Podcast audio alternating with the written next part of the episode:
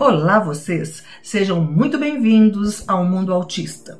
Neste finalzinho do mês de maio, eu resolvi trazer para vocês um texto que eu escrevi para o nosso blog, que está abrigado lá no portal UAI. Se você quiser nos visitar, ter acesso a este texto, a outros textos, a entrevistas, é só clicar em omundoautista.uai.com.br. Vamos ao texto. O adeus da mãe é a confiança no filho. Ao estilo de Clarice Lispector, sinto-me reflexiva sobre a maternidade.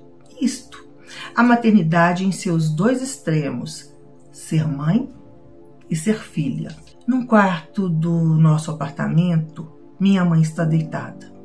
Repousa na certeza de ter construído uma família da melhor forma que pôde, sem arrependimentos pois a cada respectiva época a construção se deu dentro das possibilidades e das ferramentas disponíveis. Embora hoje novas e precisas, mais precisas ferramentas sejam conhecidas, sinto, vindo de minha mãe, o orgulho da formação das filhas. Aliás, cada um a seu modo contribui para a construção de uma sociedade melhor. Da mesma forma que ela própria, minha mãe, pioneira que foi na descoberta de alternativas ao que se acreditava imutável na geração dela. O avanço do ser humano é filho da provocação e do conflito até é filho das diferenças que nos convidam à criatividade para construir uma convivência amorosa e mais produtiva. Portanto, trago comigo o passado sempre a me lembrar que fui sim arrastada pelo exemplo materno para agora usufruir desse aprendizado. Conquistei o privilégio da companhia dessa mulher sábia, às voltas hoje com o Parkinson. Essa enfermidade parece esfregar-lhe na cara a nossa humanidade. Faz assim na certeza de que não existe a linha de chegada como um troféu valioso que certifique a grandeza da obra construída. Grandeza, aliás, bem evidente. Assim como o cansaço histórico de minha mãe, que, a despeito de estar limitada no seu ir e vir, não perdeu a vivacidade de uma mente tão arguta quanto jovem. Certamente que eu me alimento da sabedoria expressa por nossa prosa, enquanto crescemos ainda mais, juntas, grudadas, como sempre fomos. E é neste momento que o grito da minha filha me afasta do quarto de minha mãe e exige a minha presença no quarto dela. Minha menina, já adulta, não acordou bem e se divide entre a criança que anseia o calor e o gesto materno e a cobrança da adolescente tardia que acredita que deve ser atendida com prioridade a tempo e a hora. Apresso-me e acolho, mas me ressinto também o amor carece de limites, foi o que me ensinou a minha psicóloga. Até mesmo o amor da mãe ou da filha. Expresso então com firmeza que estou preparada para ajudá-la na fragilidade imposta pelo mal-estar, mas dispenso e não aceito a hostilidade. Estou mais velha, meu corpo mais cansado. Em contraponto ao meu desejo de suavizar o dia que não começou bem para minha menina, há algo dentro dela que precisa reagir. Mesmo que ela tenha acreditado na infância que eu fosse capaz de conquistar e levar até a ela a felicidade desejada em momentos de sofrimento. Assim, explico a ela, me esforço para estar sempre a seu lado, para motivar e incentivar Entretanto, filha, para o bem da nossa relação, haverá momentos que serão somente meus. Afinal, é o espaço de que eu preciso para conviver comigo mesma. Isso não é desamor.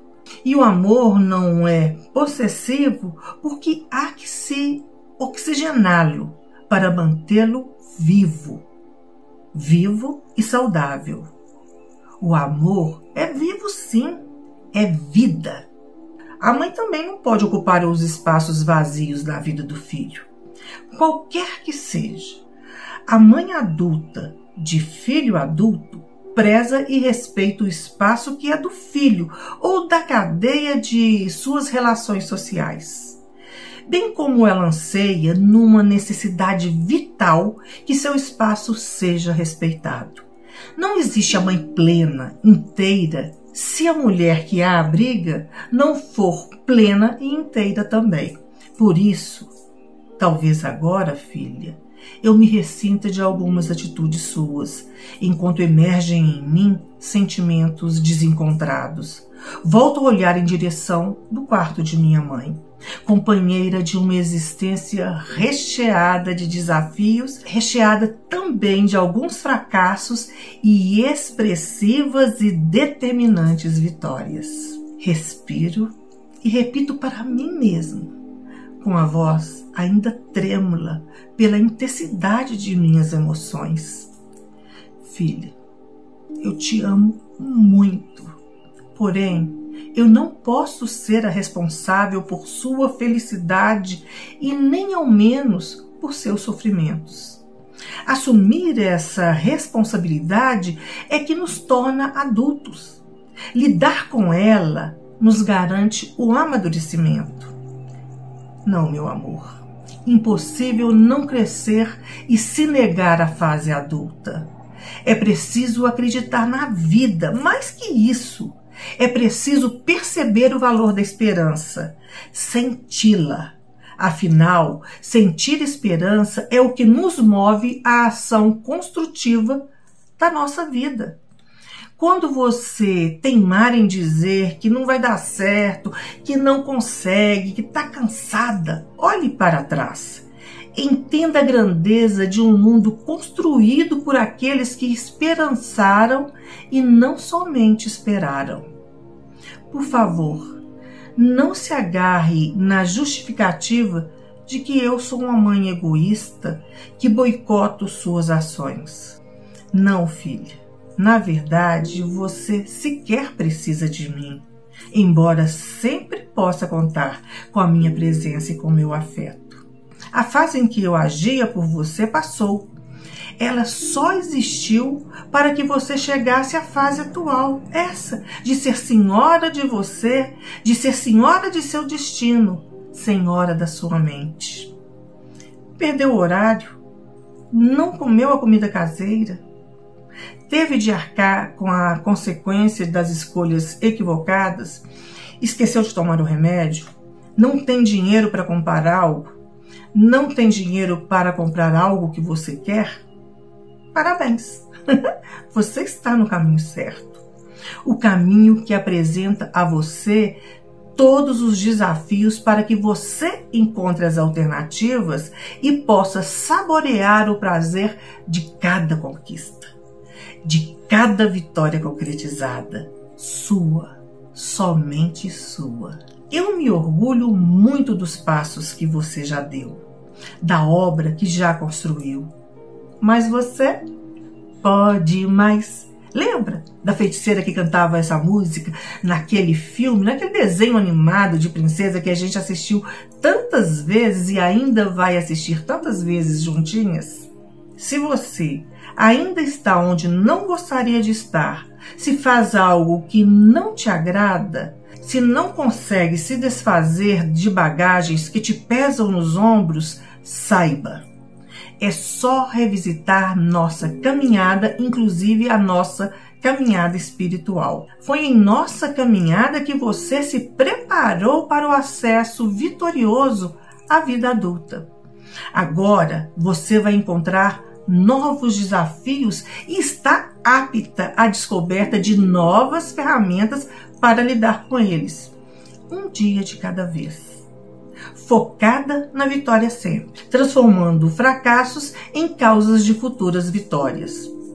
A caminhada da cidade de Kyoto até Kamakura, no Japão, leva exatamente 12 dias e é ela que nos garante o acesso ao mais belo luar do mundo.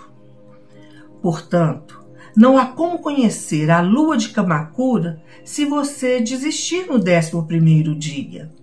Essa preciosidade é reservada aos que avançam sem medo, mesmo que um pouco de cada vez. Alguém que não desista, que não transfira responsabilidades e, sobretudo, que não perca a esperança. Estarei sempre com você. Um beijo, meu amor. Conte sempre comigo.